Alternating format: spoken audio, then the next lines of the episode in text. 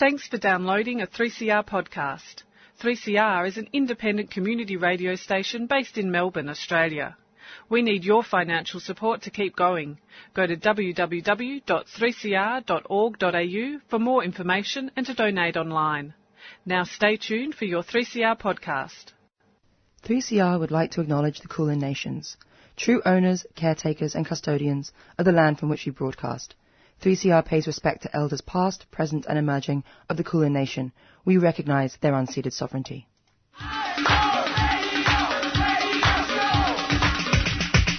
This is 3CR Breakfast. Oh yeah. Alternative news, analysis and current affairs. Monday to Friday, 7am till 8.30am. Only double. Clap your hands.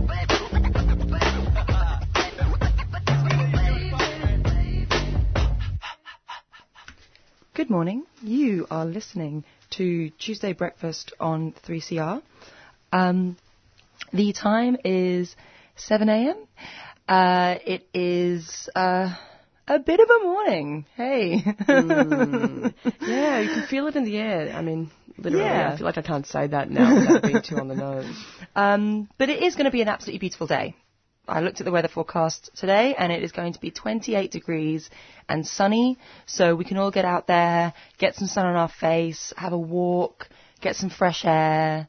You know, I think that's, that's a really, really great thing to do. Yeah. Anyway, absolutely.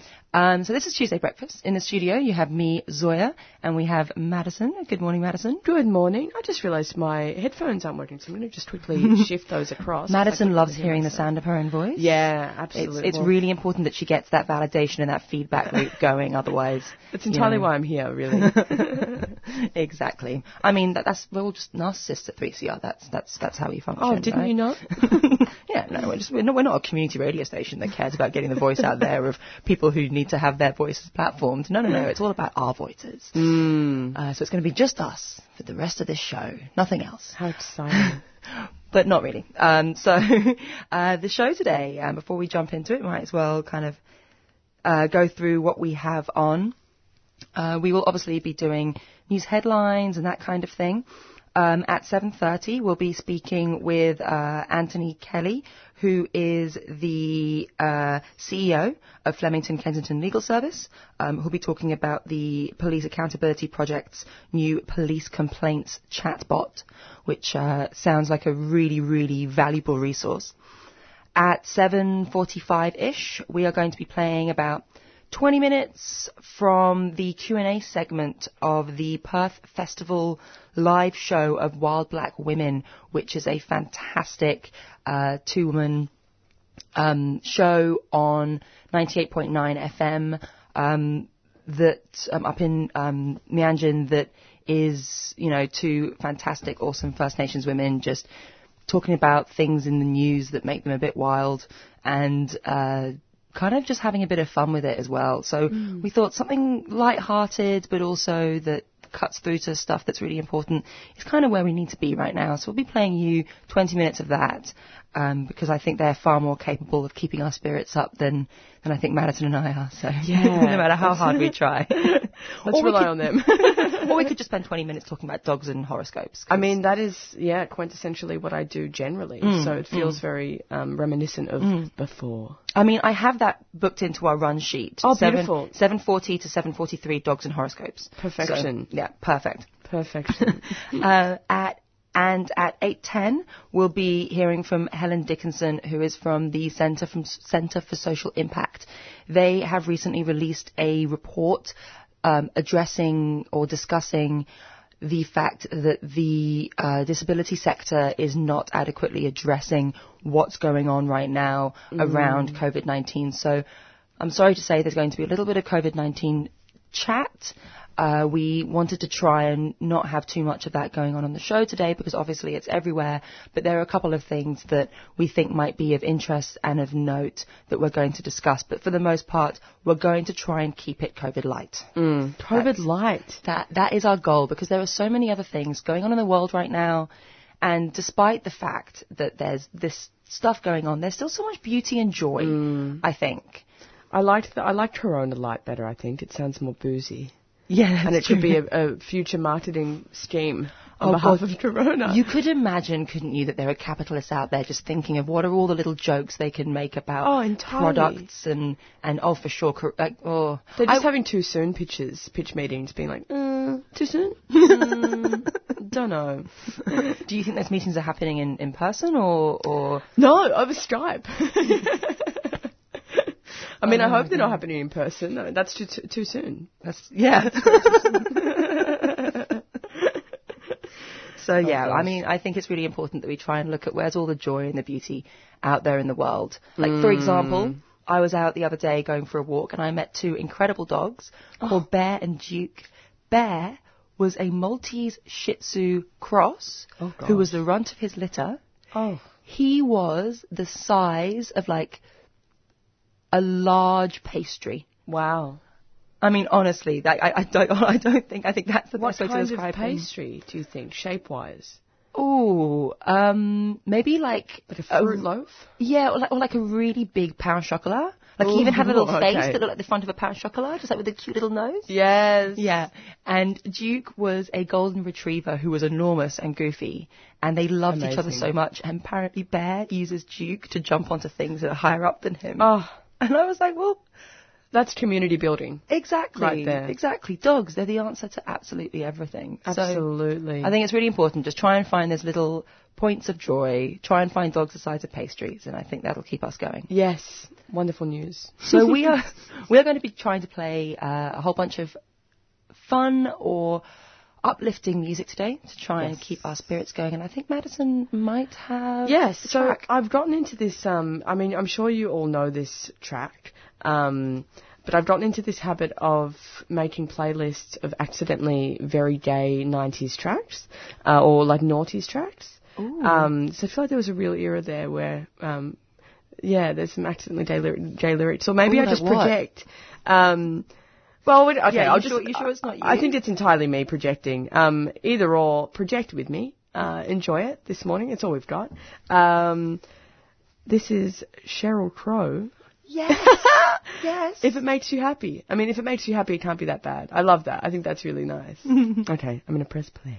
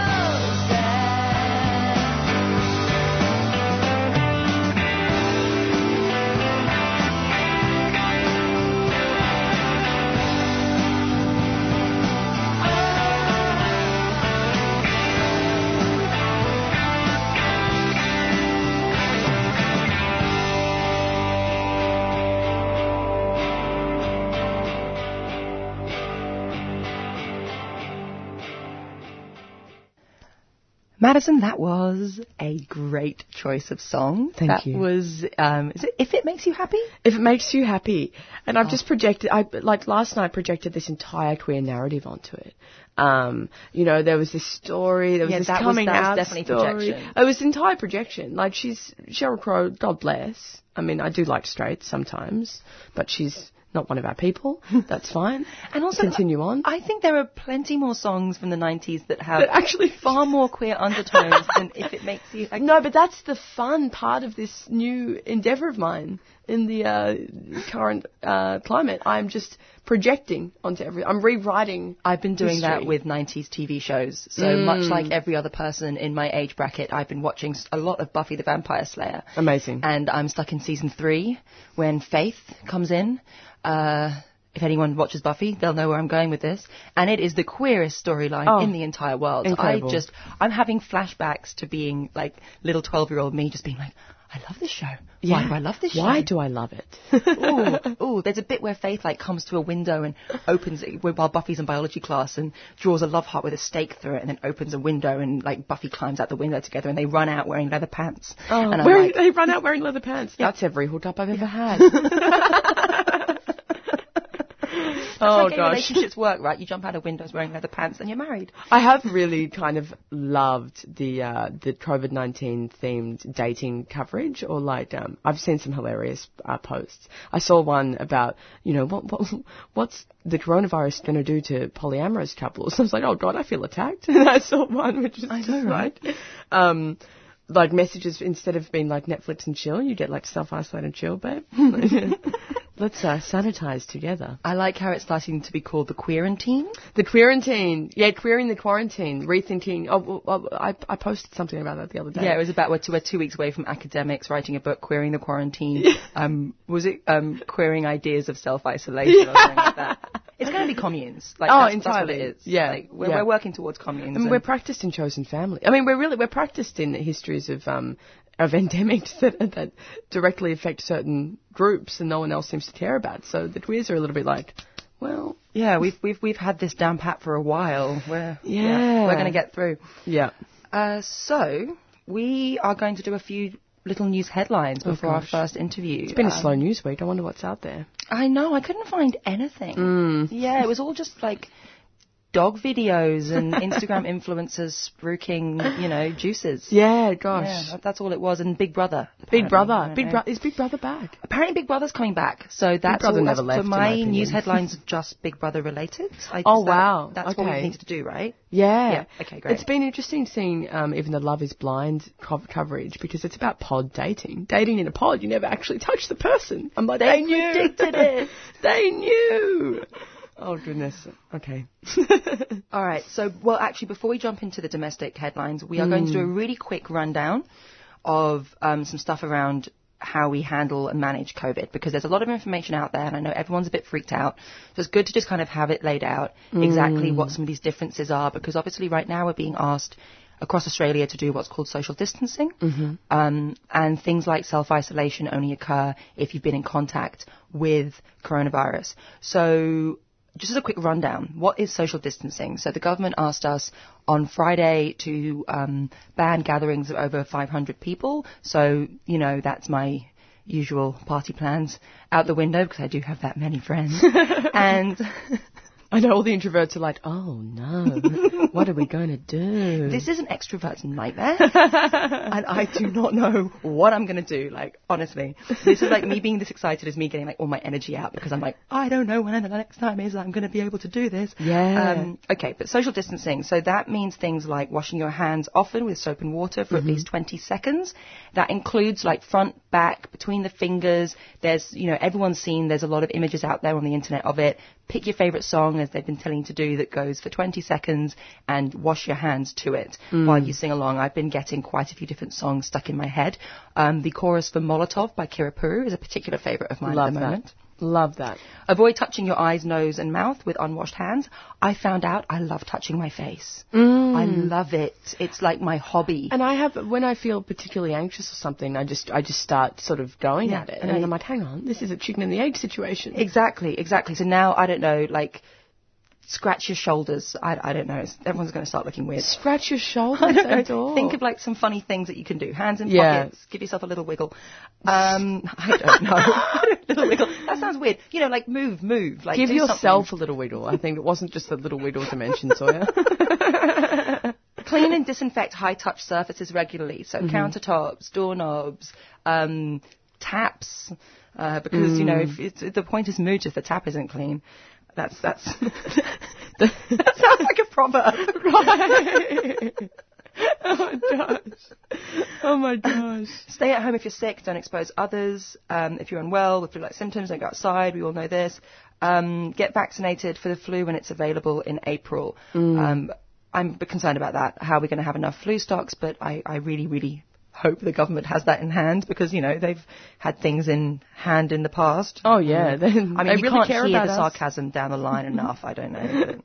They really care. yeah, we're fine. Um, ensure you have enough supply of any medications being taken by you and your family. Uh, so head to the pharmacist, get that sorted. Um, stop shaking hands or kissing as a greeting. So you know, elbows. There's a real Power Rangers vibe that I'm loving at the moment. What, like the- a bit of it. Oh, oh, oh. I mean, I'm, I'm acting it out. I'm just you just have to take from my grunting that I am actually doing some physical movement. Um, but yeah, it's really instead of elbows, it's sort of like lower fo- lower, lower arms. It's a bit Oh. Power Rangery. Oh, I really love this. Like, Yeah. okay, so find some really entertaining means of greeting people. Avoid crowds if possible. Keep, if not, keep the time short. Stay Yep. a meter and a half away from each other. So that's about like two leg lengths. Um, like so say hi by touching heels, and that way you know that's how far away you can be. Also very cute. Um, try if you can not to use cash. Now, obviously, this is something that is speaking very deeply to Yeah, privilege. absolutely. So um, that is a really frustrating thing that a lot of com- like businesses aren't taking cash at the moment Mm. and things like that. That's really problematic. But if you can not use cash, try. It'll minimise contact for people who may need to still use cash. Yeah. Um, use public transport in less busy periods if you can, and uh, consider whether tr- future travel plans are sensible and necessary. Yes. Now, a lot of people are kind of also thinking, well, is that do I do we all need to self what's called self isolate? No, we don't all need to self isolate as of yet. Self isolation should only happen if you are a confirmed case of coronavirus, a suspected case, or you've been in close contact with a confirmed or suspected case. So that will be all the things that we've been seeing in the news, like stay inside, don't leave for 14 days, um, wear a surgical mask if you must be outside. Surgical masks will not protect you from the virus. It stops you from spreading the virus to people. So that's really important. If you don't have the virus, don't stock up on surgical masks because you're taking it away from people who might need it. Um, if you are in a household with other people, you, the person who's sick should be confined to a single room and cared for by as few people as possible. Regularly clean high touch surfaces when you're inside. So basically, you need to start using outside health procedures inside. Um, and um, yeah, that, those are kind of the things that you need to consider. If you've been in casual contact, that's if you've been in contact for 15 minutes or less with a person who's had coronavirus. So that's if they've made an announcement. If you were on this train or if you were in this area, maybe you should consider that um, you should self-isolate for 14 days. Um, at the moment, it's sort of, um, you know, I don't think we're quite at that point, but um, or if you think you might have it, um, don't go to the doctor unless you are showing symptoms. That's the current medical advice because Yeah. we don't want to overload the system. The self-isolation is all we need to do. You don't need to even be tested for it. Yeah. Um, we have very minimal testing kits out there. They need to be saved for people who do genuinely need to be tested. So if you practice proper self-isolating guidelines, stay inside for 14 days, um, only, you know, wear a mask outside. If you want to go for a walk, do it during less busy times, maybe in the evening, maybe early morning, or, you know, in an area that you know is very underpopulated, Yeah. or even just like stay on your bike and go for a bike ride because then you're not near people.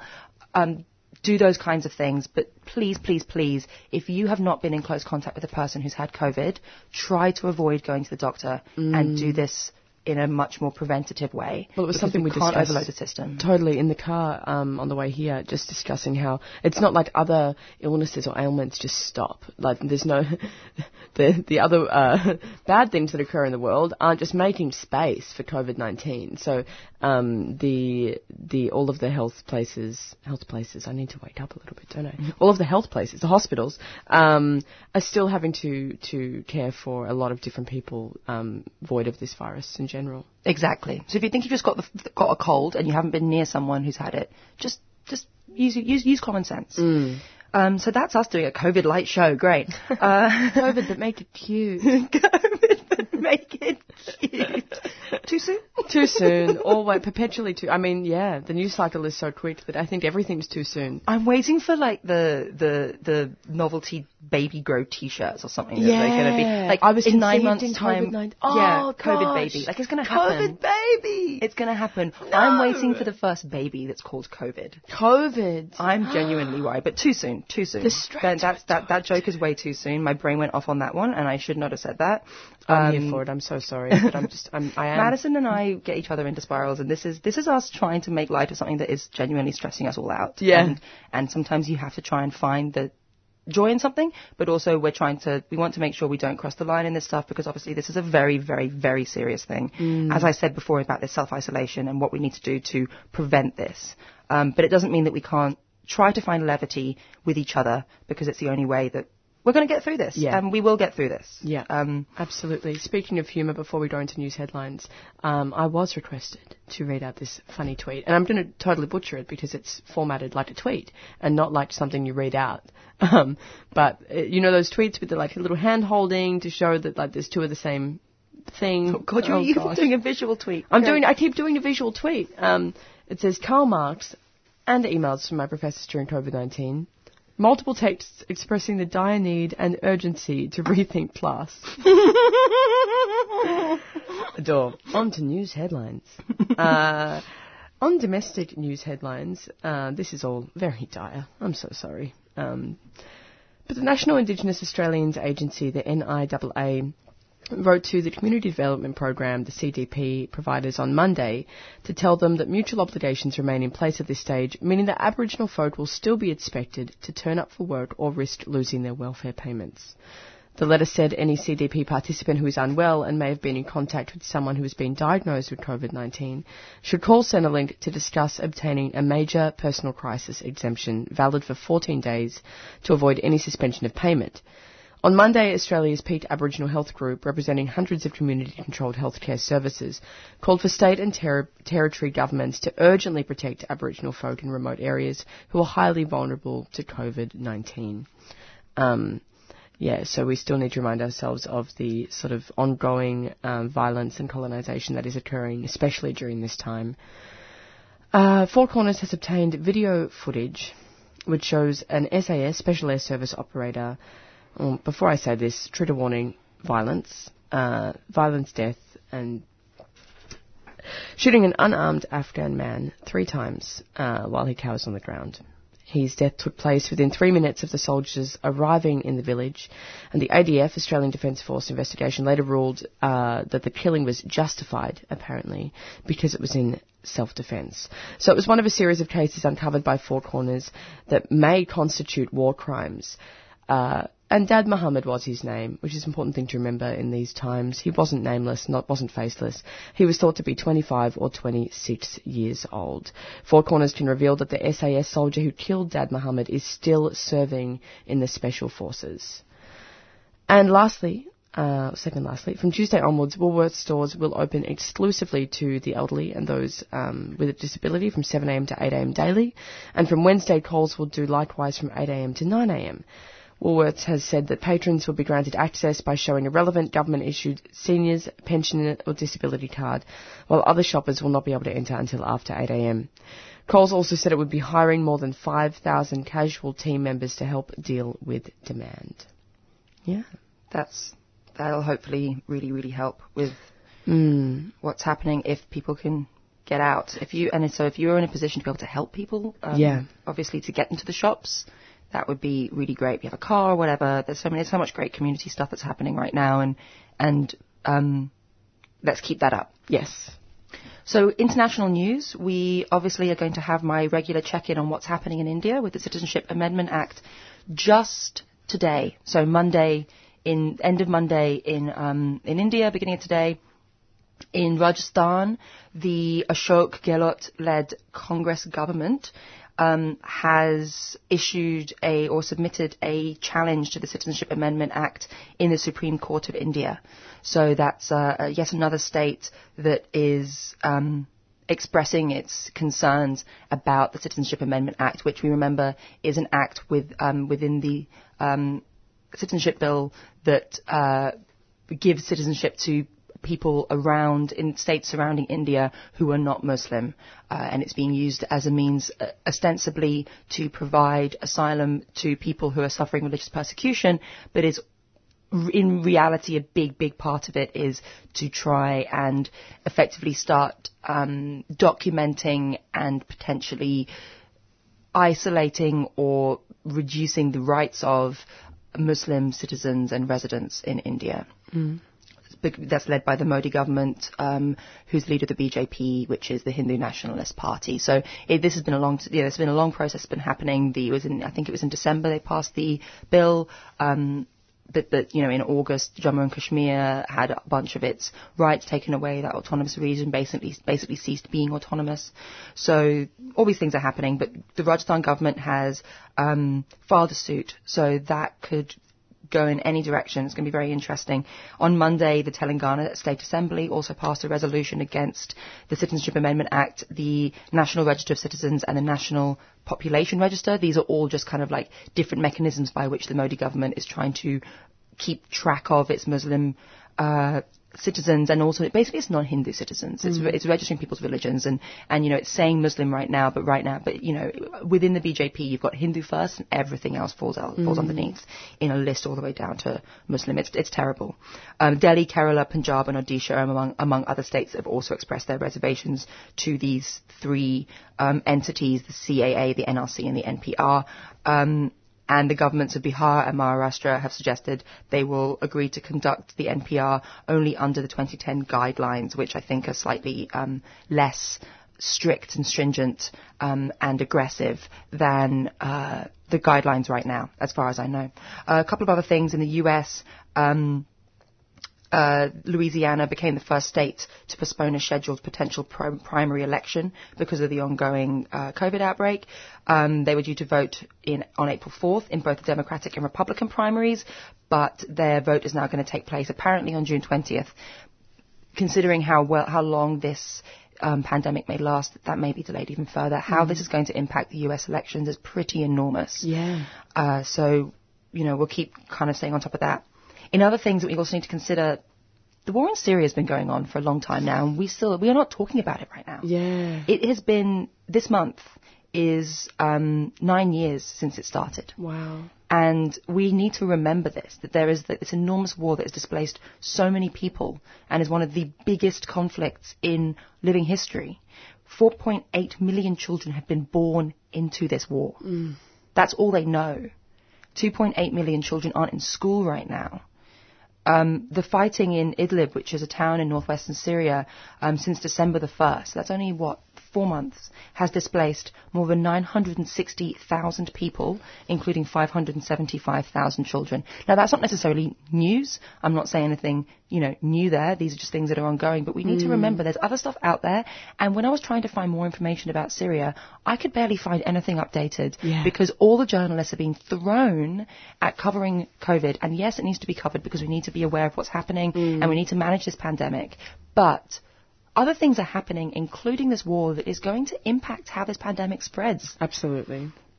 And uh, so many other things that are going on. So we really need to consider that. Um, other things, including some kind of good news.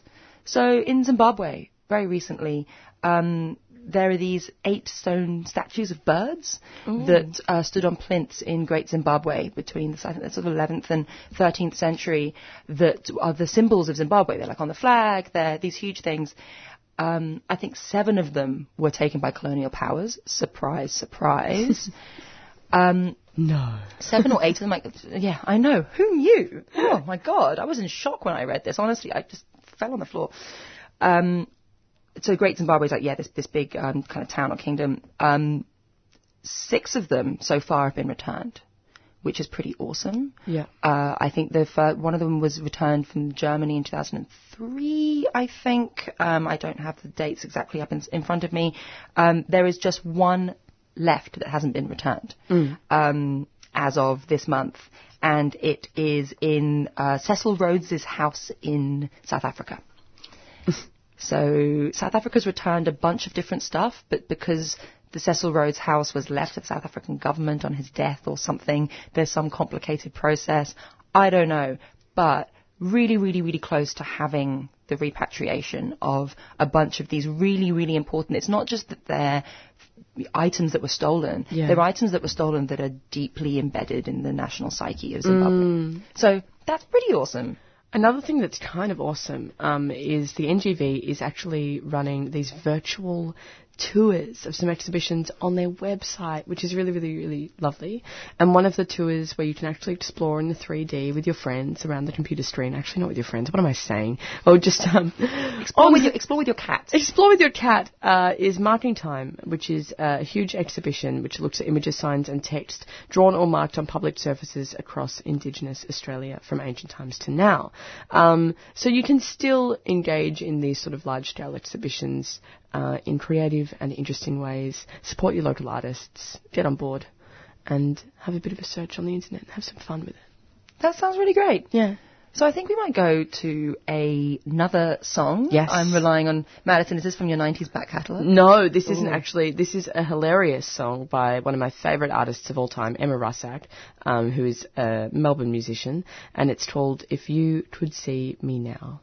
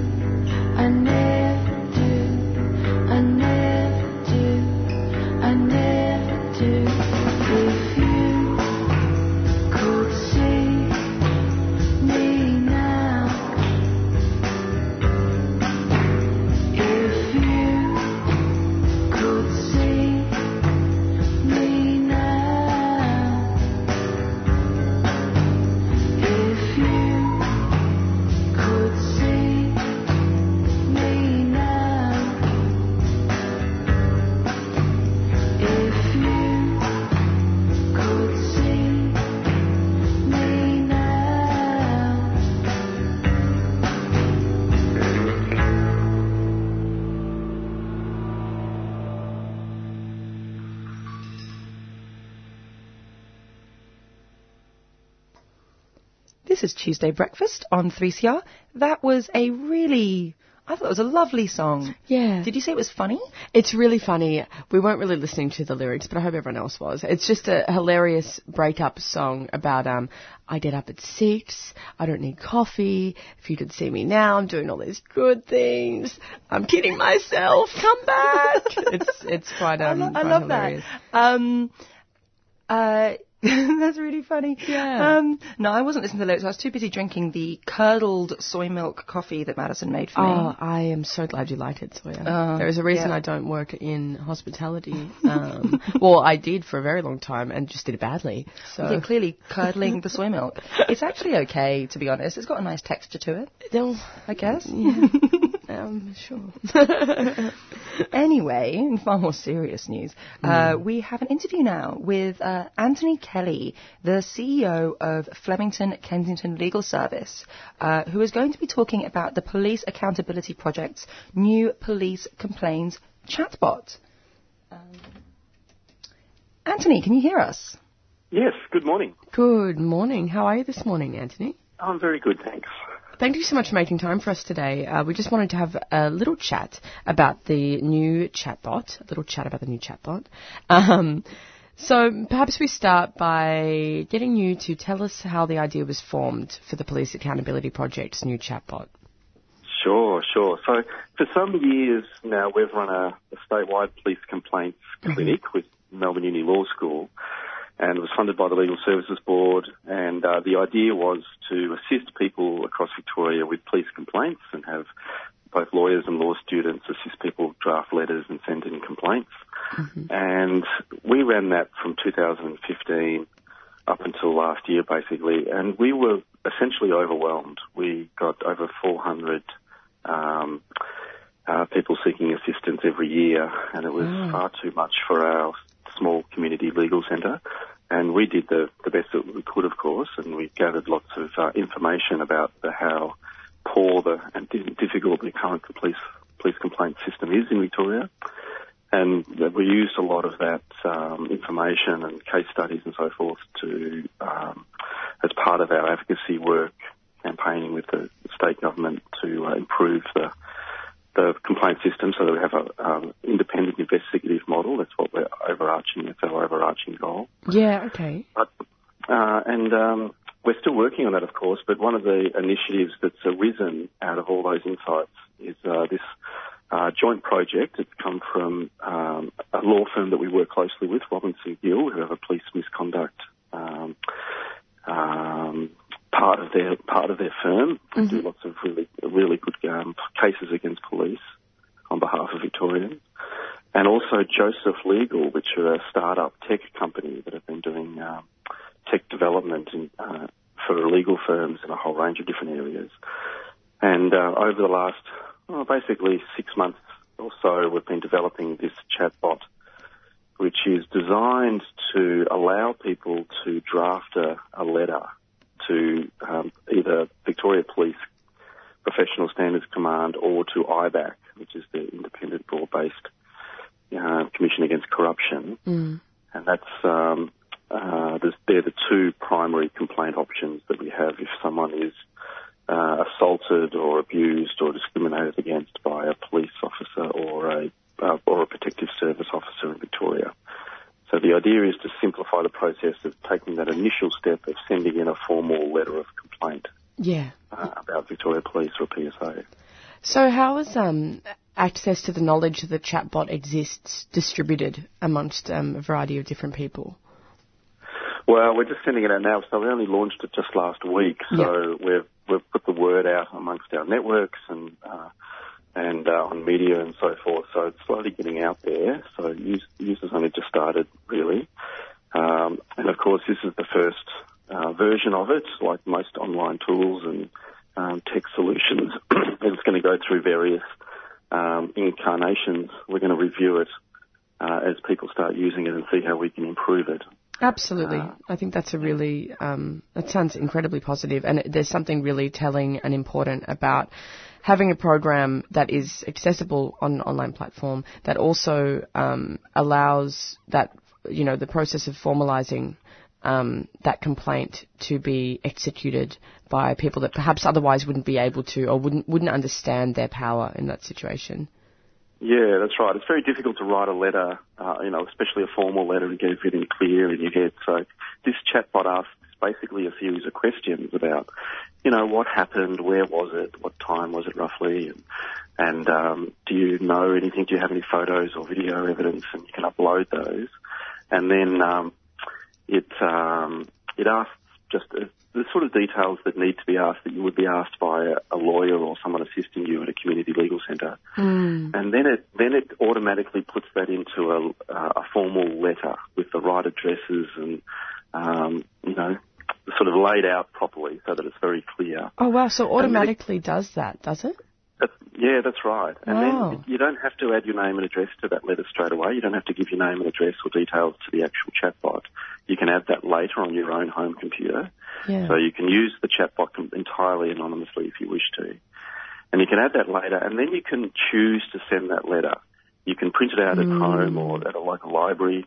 You don't have to send it in straight away. You can use that letter as a record and show a lawyer, or you can, you know, um, you can send it in when you want to. Then, uh, and so it gives people that initial statement that they've made um, as a as a resource that they've gone ahead. So after after there's some sort of incident they've had with police experience, uh, it could be an assault, it could be something quite traumatic.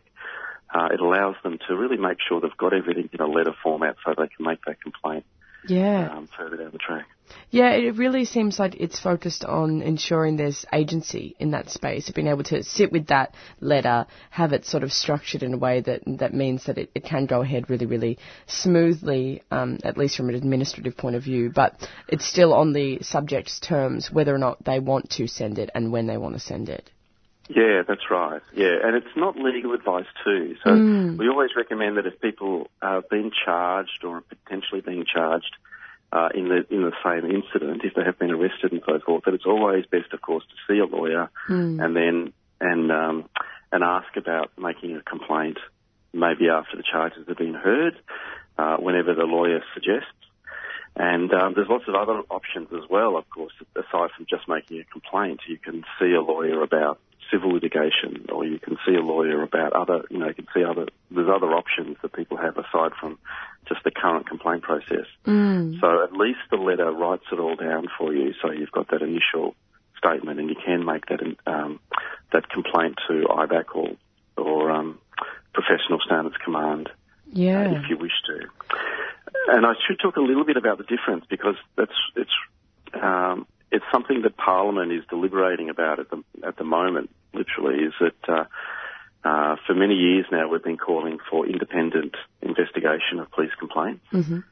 Of course, at the moment, most people will be aware that um, if you make a complaint about a police officer in Victoria, it's investigated by another police officer. Um, in many areas, it'll be a colleague or a supervisor of the police officers um, actually involved, and then uh, who know them, you know might know them personally. And in, in other cases, it's um, by someone who's who's um, seconded to Professional Standards Command who go out and do this for a period of time, investigate other police. And it's a very inadequate system. Uh, only a tiny percentage of complaints against police are found to be substantiated through this current system, and we know that there's a, a, a lot um, a lot more than that deserve to be substantiated. Yeah. So it's an utterly flawed system at the moment. And even if people complain to IBAC, which is the independent body against corruption in Victoria, who have a mandate to uh, um, to oversight police misconduct, uh, in the vast majority of cases, 90%, sometimes more, um, that complaint will be handed back to police because, Yeah, wow. because IBAC don't have the resources or the capacity to investigate more. Mm. And so this is something that needs to change, and the Victorian government is looking at it at the moment. There's a whole series of recommendations made by a committee that uh, need to be responded to at, at some point soon. But the Royal Commission into Informer X is the really the only delay uh, at the moment, and um, we're hoping that the Victorian government's going to bite the bullet on this and make sure that IBAC have got the resources to investigate far more instances of police misconduct than they currently do. On the topic of the inadequacy of, you know, the system through police camaraderie um, and whatnot, do, do you think this will, I mean, this has really affected people experiencing family violence situations. Um, do you think it will make a, a, difference for people experiencing policing issues in, in family violence situations? Yeah, absolutely. That's one of the big areas that we've been looking at now for several years, so that when police utterly fail to protect survivors of family violence, when they misidentify, when they uh, fail to um, enforce enforcement orders, fail to protect um, you know, women who are in incredibly um, dangerous situations. Mm. Uh, it's really high risk scenarios, and, and people in those scenarios uh, either are incredibly reluctant to make a complaint about what's going on for them because it's other police, and yeah. the fear is, of course, that it's um, that it will make the situation even worse for them. Mm. So, and that's that's a really clear cut scenario of why we need an independent body to come in and um, ensure the police aren't failing in their in their duties to protect um, survivors of family violence, and um, there's an independent body where people can go that's that's safe for them to complain to. Yeah. Uh, rather than makes it rather than makes it more dangerous.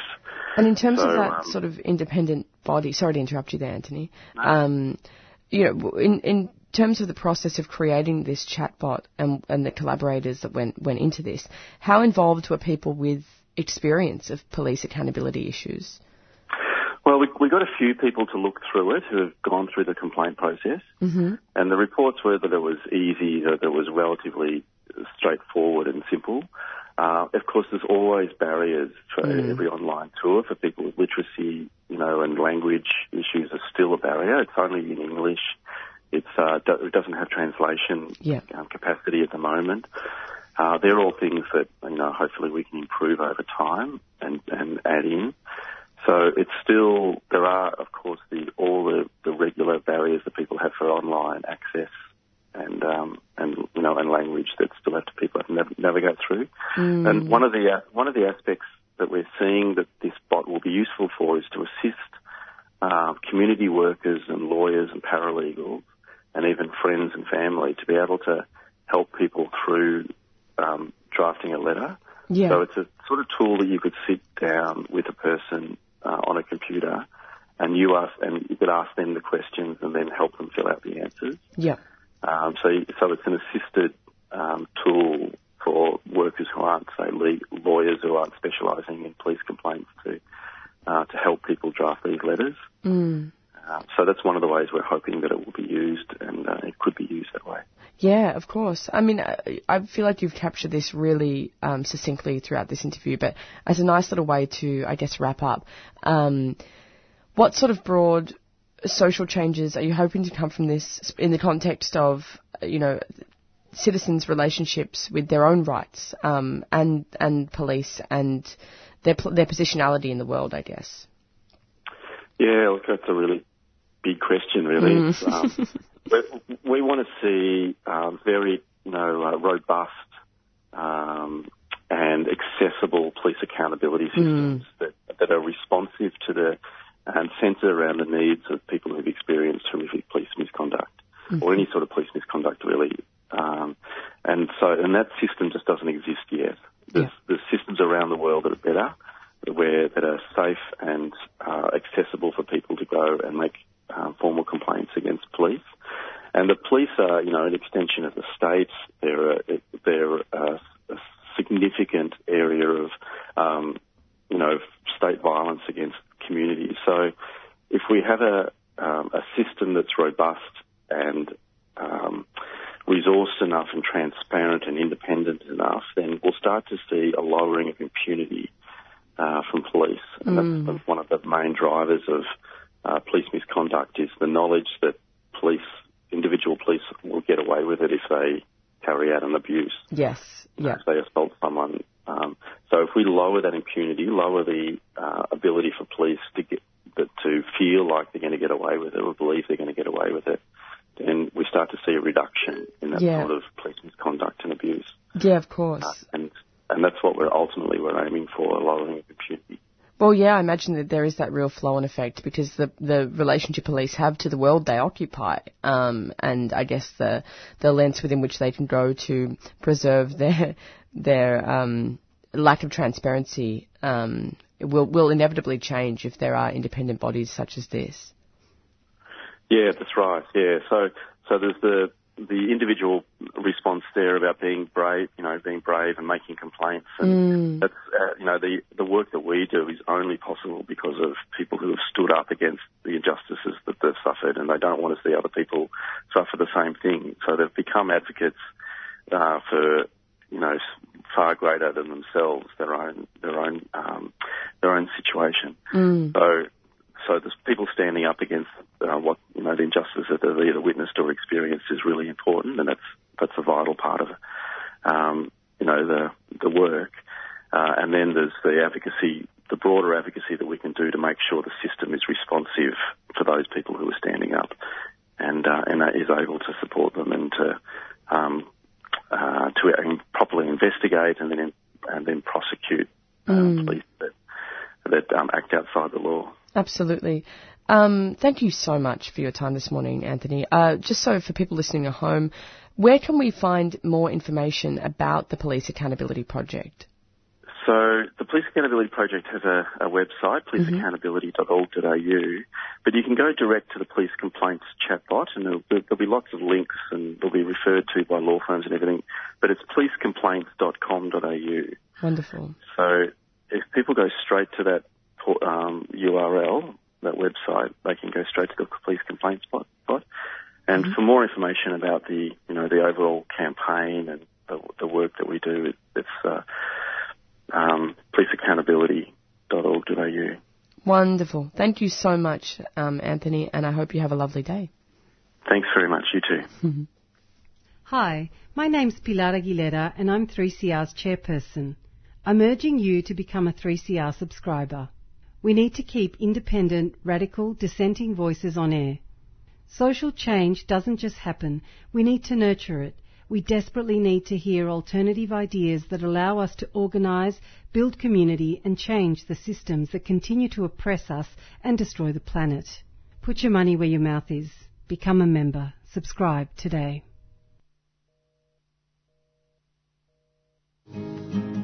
Six years I've been. Beyond the Bars is 3CR's annual prison project, giving voice to our Aboriginal and Torres Strait Islander inmates right across Victoria. Where you find it? It's good to be here because uh, Aboriginal radio and um, you don't really get to do this much. Brings us all together. time, you'll get your time to take that first step out that front door to freedom beyond these walls. Make sure And I just want to say thank you to all of you for giving us the opportunity to speak on the air. bigger the reason, the bigger the calling. Make your commitment and watch things unfold. And you can listen to audio from this year's broadcasts and previous years as well. Online at any time, just go to 3cr.org.au forward slash beyond the bars.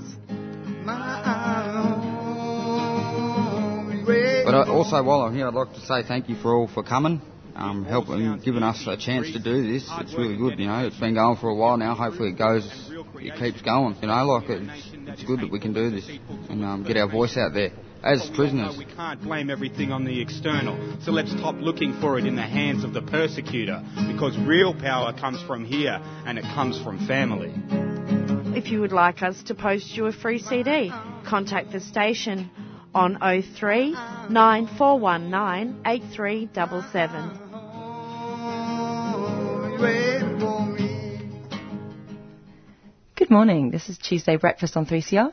In the studio, you have me, Zoya, and you have Madison. Hi. And Madison just spoke with uh, Anthony Kelly, who's a CEO of the Fitzroy, the, sorry, the Flemington Kensington Legal Service, um, about their new police accountability chatbot that sounded just so good. So good. So so useful. necessary. Yeah. I mean, yeah, fantastic. We will absolutely put some links to that um, somewhere, socials. Mm, and the more we sort of, I guess, uh, highlight the importance of that, the more it will be able to be made accessible, which is something Anthony said was um, very important for the future. Yeah. You know, in languages that aren't just English, um, and through different points of access with various people. Absolutely. Really, really Im- important resource. Mm. Coming up now, we have you know, maybe sort of 15, 20 minutes of audio for you from uh, the Wild Black Women live show in Perth. Wild Black Women is a show on 98.9 FM up in Meanjin that is presented by Angelina Hurley and Chelsea Bond. Angelina Hurley is a Jagera, Gureng Gureng, Munanjali, Birya and Kamilaroi woman who's a comedy writer and currently studying for a PhD that is focused on comedy. Mm-hmm. Love that. Yeah, I know. uh, Chelsea Bond is a Munanjali and South Sea Islander woman and is a principal research fellow within the School of Social Science at the University of Queensland. And on the panel, they had Auntie Professor Pat Dudgeon, who is a Bardi woman and a psychologist, actually the first Aboriginal woman to register as a psychologist in Australia. Wow. And Auntie Ningala Yaran Mark, who is a Wangathu Yamaji um, Noongar Gitcha lawyer and Aboriginal rights activist. And I've got the bit that's sort of the Q&A where people talk about, you know, they ask some questions about different things. So it should be a nice little sort of light-hearted yet informative thing to listen to. Um, hi, I'm a wild black woman from and a Bardi woman. Um, I actually work at a, a, a Catholic boarding school here in WA. 70% of our kids are actually Aboriginal kids from the Kimberley, Pilbara, Alice Springs, Darwin, Kalgoorlie, Geraldton, and all the small country towns around. As an Aboriginal teacher at that school, my biggest frustration is that A, nobody listens to what the other Aboriginal people, um, ATAs and that have. They just don't listen to what we have to say. And trying to get through to people that Aboriginal kids learn differently. And we get told no because it doesn't fit in with the education department.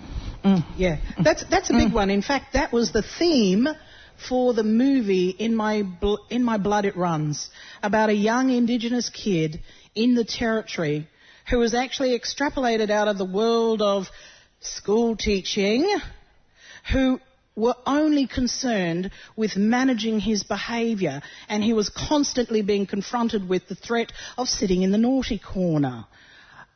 And the education system, I was surprised and alarmed at the teaching materials. So the teaching materials was a book about Australia who didn't have any coloured folk in it, talked about little old Captain Cook and his adventures from 1952, for God's sake.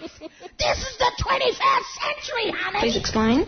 I'll please explain. and so this child then asked the question, I'm sorry, miss, but Aboriginal Australians have been here for hundreds of thousands of years, and he was scolded for daring to question the authority of the education constructs that was really about colonising our minds for black kids to be told that somehow your black history doesn't matter. But what I found from that experience was this young man was then couched in love and culture and language. He was multilingual, spoke three native tongues outside of English. And so I don't know about any of you in the room, but the scientific evidence is overwhelming.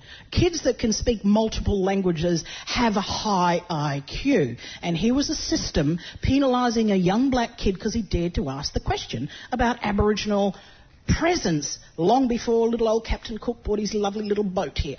So, um, therein lies the answer for that young boy. His family extracted him from that space and allowed him to grow up being honouring his gift. He was a healer. He was a spiritual healer. And the family wrapped him up, generated this enormous amount of praise and generosity and encouragement for the gift that had been placed on his life, and then undertook the exercise to educate him as to how he's going to be in the world with this special gift that he holds on to. So I thought it was a remarkable story. It showed the good, the bad, and the ugly, but it certainly showed an ugly side of education that was about exclusion. So maybe you could ask all your fellow teachers to watch that show. Well, well, I have to say that the lady who produced the movie, who is a delightful, very generous young woman who had, who actually learnt from this young boy in following him in the three years that it, it took to make the movie. She learnt as much about all of the things because here's, here's, the irony of that particular movie. We're often being told, particularly the Northern Territory invent, intervention was a classic. Oh, you black people, you've got all of these pedophiles in your community, you're raping little children. There's no, such. we all know that that was a concocted load of bull beep, beep, beep, beep, beep. This filth is in our parliament.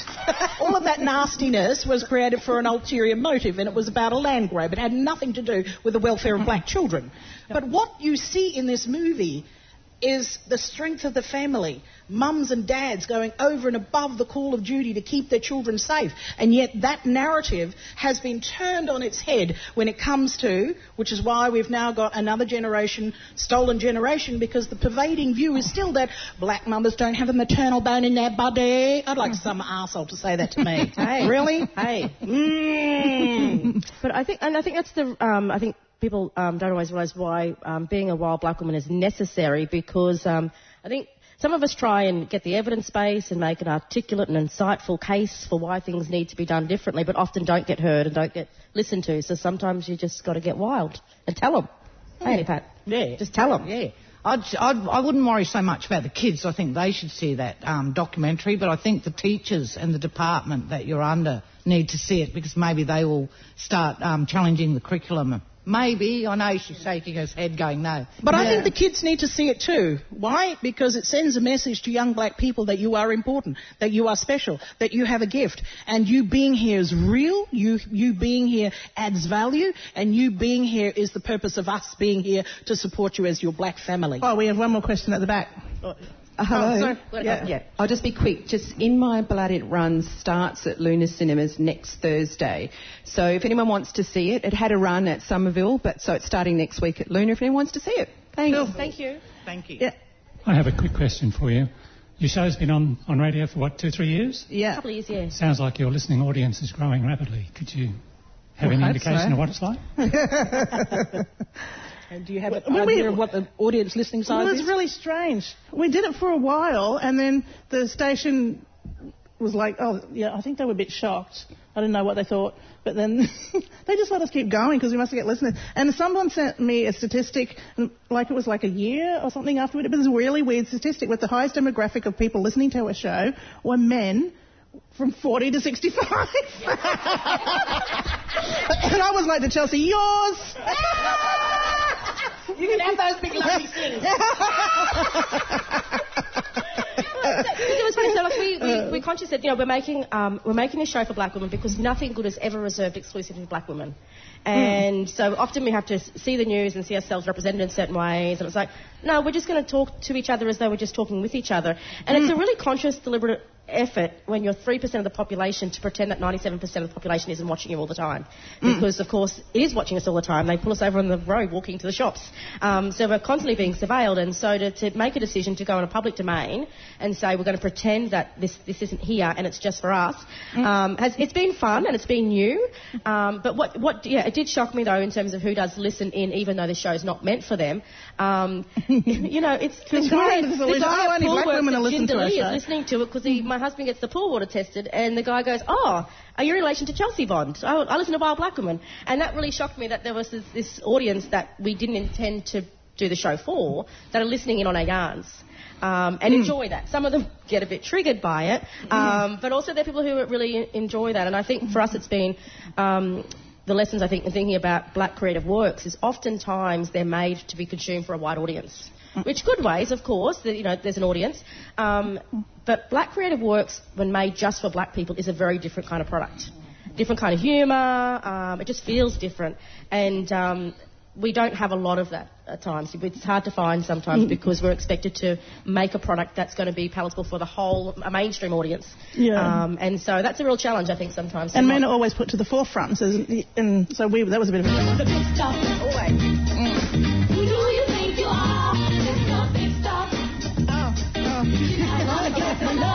no, but it was always men sporting, st- you know, like w- w- when they're talking about the first thing that comes to mind is like sports stars and, you know, your male artists and, you know, like, especially in Queensland, uh, and this whole of Australia is sports mad, but in Queensland it's very much football, there's rugby, and you know, let's we, let's have a conversation and a story and celebrate some women's voices and get people to hear. We just talk like this all the time. We have conversations like this all the time. They're very but, open but and I'm honest. curious. I'm curious because every time, in my experience, every time something works exceptionally well when Indigenous Australians have articulated or, or created the spaces, do you ever get a comeback of, "Oh, that's reverse racism"?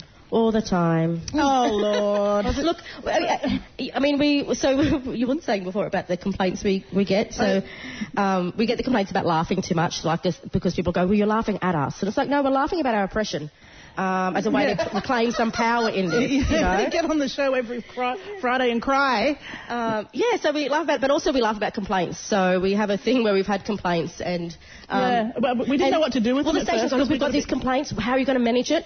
And Angie's like, "Yep, we'll get some violin music and we'll read the complaint on air, and we'll laugh at them." So the fir- we don't have a violin music, but the first one was awesome. There was this, you're making fun of white people. you laugh all the time at us, and it was just awesome. And the complaints kind of stopped after that. I don't think we actually got through the full complaint because No, we were like rolling we around laughing, laughing and about snorting and stuff. And I guess that's the, the funny thing with Wild Black Woman is, is we the, the, the premise is that, is that we're angry about stuff, um, but the way in which we cope with it is we laugh about it. Um, and there, when we're not on air, like over the Christmas break, um, I really miss it because it's therapy. Mm, Um, yeah. It's like I can I know that once a week I can come and just cry, belly laugh, like and let it out, and I can get up the next day and um, yeah, fight again. Yeah. And the, com- the Aboriginal community loves it. I've listened to it and I love it. So for your target audience, Hey. it's working. We love you. Bless. Any more from the audience? What's Major Wild this week? What's Major Oh, Wild? come at on, don't Writers pretend. Everything hasn't been good. rosy. I said I wasn't going to ask a question, but I'm, I'm going to. Um, Angelina, before um, in your last session, Mm. there was um, a question about the sometimes double standards that some people believe exists, where we have jokes or we have um, references that we use as blackfellas um, that we should then expect to be okay to be used by non-Aboriginal people because if we use it, it's okay for other people to use it. Did you want to comment on that? Yeah. Um, terminology. We were talking about the terminology that we adopt to regain the power and regain our own. And it could sometimes there's been derogatory language, but she was actually referring to derogatory language that um, African American people use. Um, and I won't say the word it's offensive, but so um, yeah. But she was. Uh, she sort of posed a question that made it sound because um, we use that terminology too. It was hypocritical. Um, It's the N word, right? yeah. Yeah. No one likes the N word. No, and there's around the place. There's there's a few words like that for Aboriginal people too. Like like there's the G word, and I you know, that is actually a language word in New South Wales. For, but um, if you call me that to my face, you know. Well, I, I heard it cleverly articulated. My husband's African American, so he says, you know what? We've taken the N word, we've claimed it as our own, which means that we take the sting out of it. We don't give power to those who've used it in the derogatory sense to marginalise us, to oppress us, to make us feel bad. And we own that S H I T. And he says, but we don't say N-I-G-G-E-R. We say N-I-G-G-A. In other words, hey, I'm from the herd, I'm a brother, I'm... But not every black person in America is an N-I-G-G-A. But... Like he said, it's about taking the sting from it. It's hmm. about claiming it and saying, you know what? We're going to flip it on its head. You think that you're going to have some power over us by calling us that? Honey, we say that to each other. So No, I think that if um, non-Indigenous people use some of our slang or our terms, it sounds um, it sounds fraudulent and it sounds like they're trying hard, um, and it's not appropriate. Um, so it just sounds weird, and it's like you know, it's not for them to do. So Yeah, it's um, ours. there's Nothing I would rather Aborigine. And I think that, so this idea, um, um, Aunty Lilla Watson um, always talks about uh, non-colonising coexistence, and what it means to coexist with people without taking over other people's stuff. Um, and I think this place has yet to learn what non-colonising coexistence is. And Aunty Lilla talks about how if you look at the language map of this continent, all the different language groups, and the first, if you're colonising people, the first thing you do is you take over someone else's language.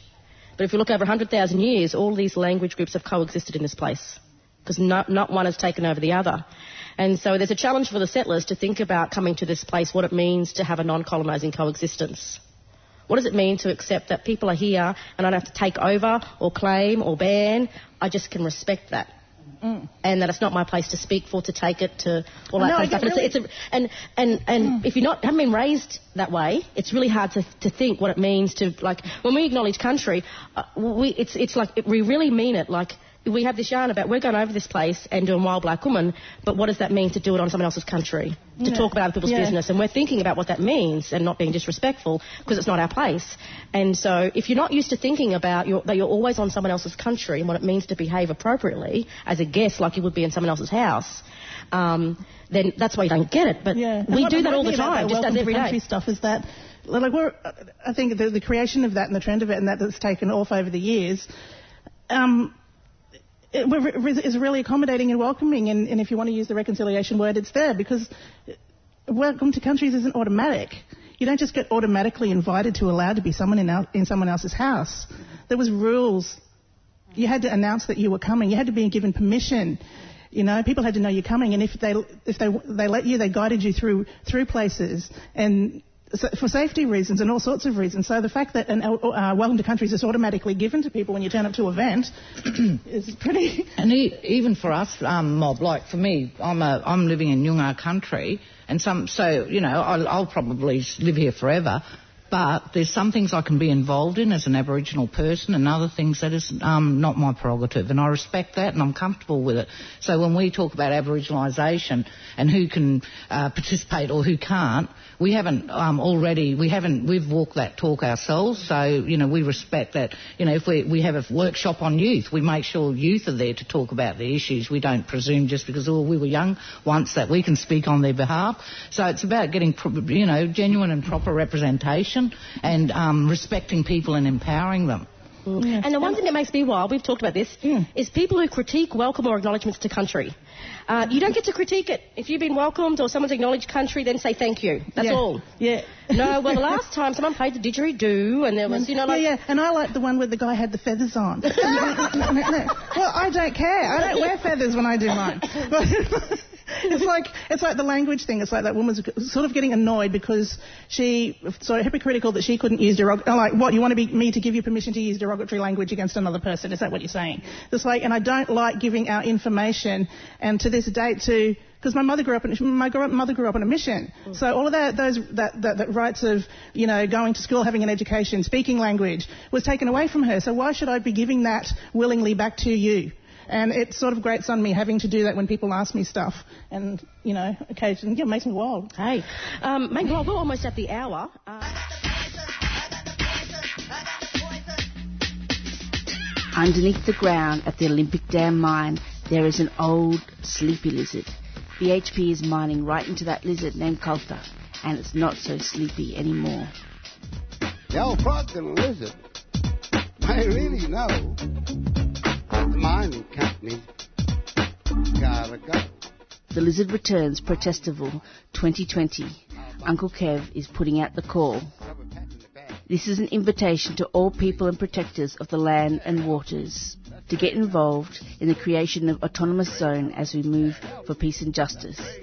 BYO your own creative response to the nuclear industry and BHP's water theft. Keep an eye on the Lizard Revenge page on Facebook or check out our website for history and info and updates on the lizardbitesback.net. The old desert's waiting for you and me. So we'll have some fun. Come out and you see. Yeah. The Lizard Returns Protestival, the 3rd to the 6th of July, Arabana Country. See you there. A 3CR supporter. Oh, Tree Project are a Melbourne based organisation that have been replanting Indigenous trees in Victoria for 30 years now, and we need your help. You can become a Tree Project member, a seedling grower in your own backyard, or organise your friends to do a planting day. If you're a landholder in rural Victoria and would like to restore habitat on your land, Tree Project is keen to help out. We also offer sponsorship opportunities and take work teams for a planting day. Visit treeproject.org.au to learn more. A 3CR supporter.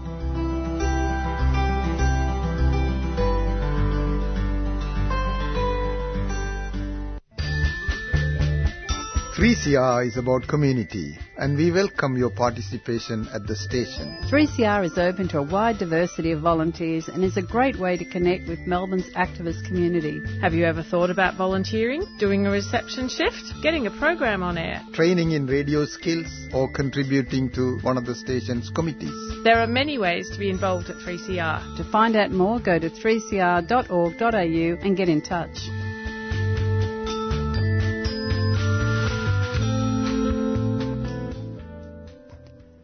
You're listening to Tuesday Breakfast on 3CR. The time is 8:17 a.m.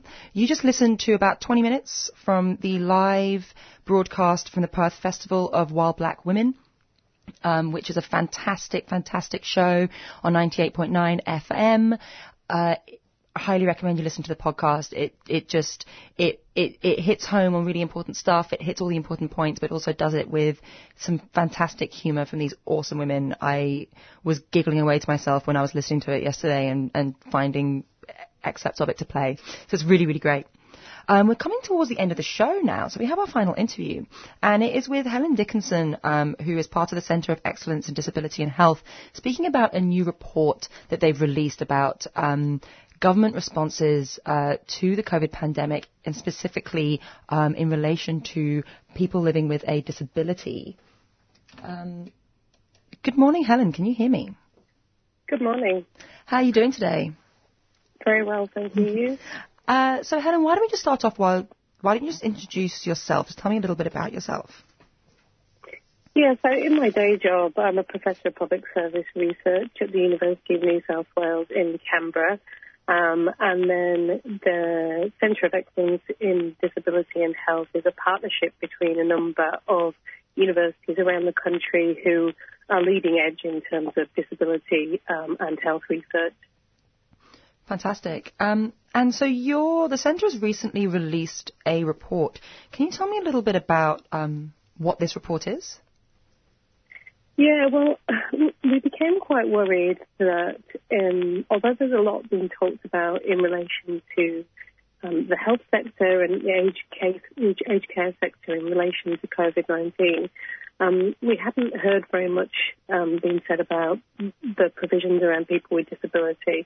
And that's really important because um, people with disability often um, have a number of underlying um, health conditions and are actually more vulnerable in this um, pandemic than other um, than other populations, and we haven't heard a lot coming from the government around this. So um, we put together. I mean, it, it's a report. It's only two sides. Um, that sets out some of our concerns around um, the current situation and some of the practical things that we think that the government can do to help us better prepare so we can um, make sure we keep people with disability as safe as possible um, during this outbreak. Mm. And you say that you lay out some of the things that can be done. Are you able to briefly summarise what some of those key things are?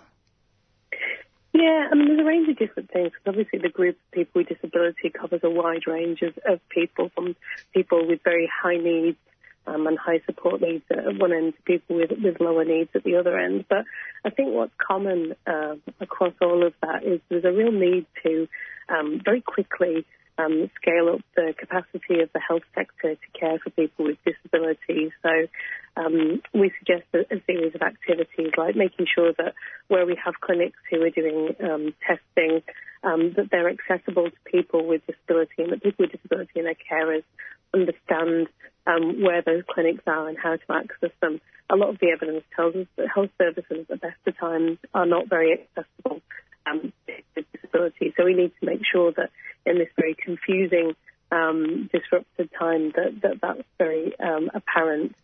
We think that there probably needs to be some extra um, resources put into things like video conferencing and, and telephone consultations um, uh, so that people with disability can continue to access health services, but without necessarily putting themselves um, at risk of, of leaving um, homes.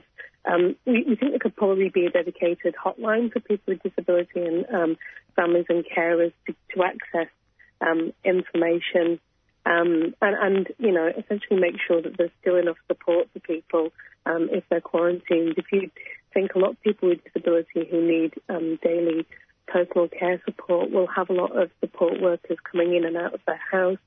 Um, often those support workers don't just work with one individual, they work with multiple individuals um, and now increasingly are on um, uh, more casual contracts. So that means that if they don't go into work, they don't get paid. Um, and so there's, uh, particularly if you're, you know, a lot of people in these roles tend to be fairly low income people and you are being incentivized to go into work when you might, um, if you potentially have an infection, that could be quite dangerous. So we think there's a need to um, guarantee the hours of people um, whether that's through the National Disability Insurance Agency or, or whatever other body, so that people aren't incentivised to go into people's homes when they might not be feeling um, well. Yeah, for sure.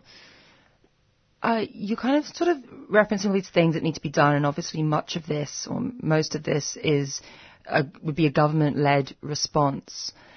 Obviously, it's been a fair few weeks now since since COVID-19, you know, a couple of months since COVID-19 start, first started, and, and quite a while since it's been obvious that this is was an escalating issue. Why do you think, are you able to potentially have an insight into why you think it is that the government hasn't actually started considering these things yet, or why the government hasn't even really made a statement yet around how to best support people with a disability?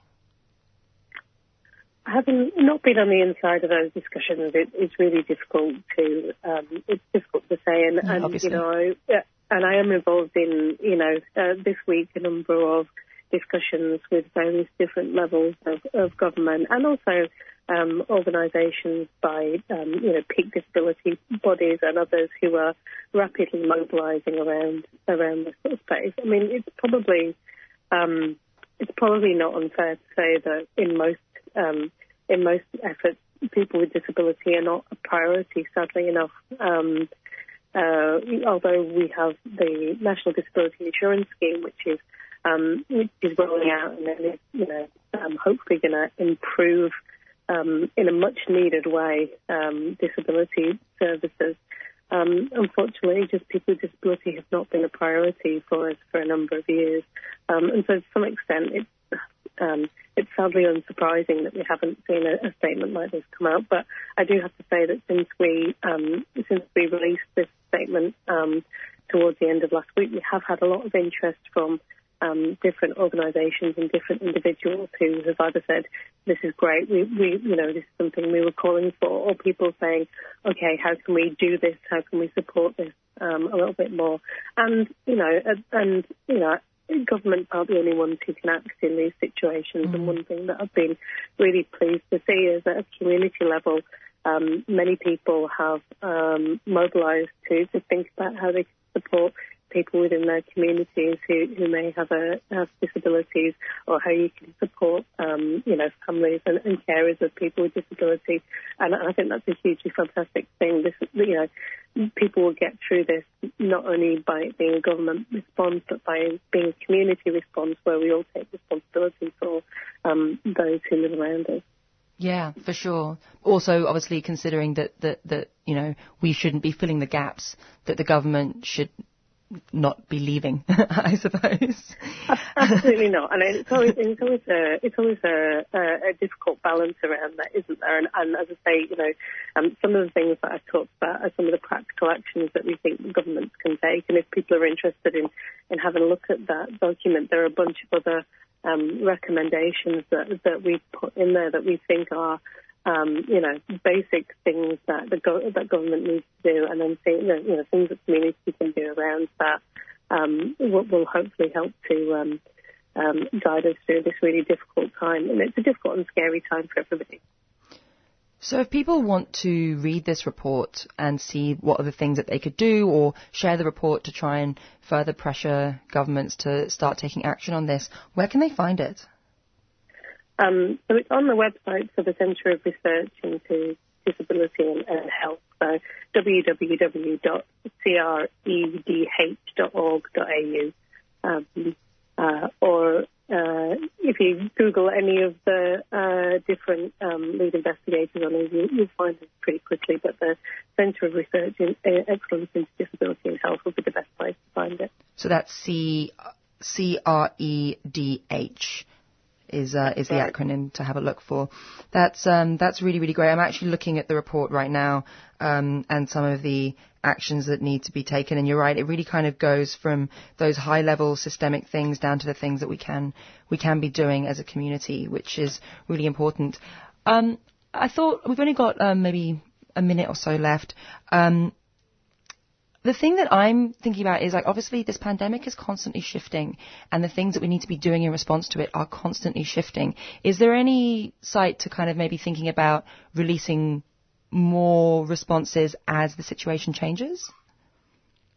Absolutely, and, and I think you're right. It is a and, and it's a shifting, um, it's a shifting situation, and there's you know our intention is that this is a um, a living document. It's already been added to and, and had some kind of editing around it, and will continue to do so. And I think the intention is that um, different uh, ones amongst the group now come and, and help um, help support the people who've come forward with an interest in Mm. these different areas um, to really flesh them out in more detail and say what would that look like, and particularly uh, as you suggest, what does that look like over the short, medium, and longer term. Yeah, absolutely. We need to be, I guess, thinking about how this is going to impact us as the months go on.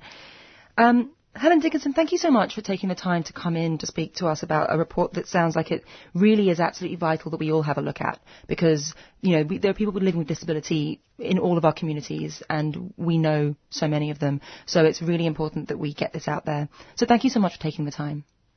Thank you for your time. All right. Have a good day. Bye. Wear your Radical Radio colours in one of 3CR's new t-shirts. The bright new design comes straight from this year's popular Radiothon poster designed by Aisha Tufa. T-shirts cost $30 to pick up or $37 with postage. So drop into the station at 21 Smith Street, Fitzroy. Call 9419 8377 to place your order. or buy one online at 3cr.org.au slash shop. 3CR Radical Radio t-shirts. Get, one, one now.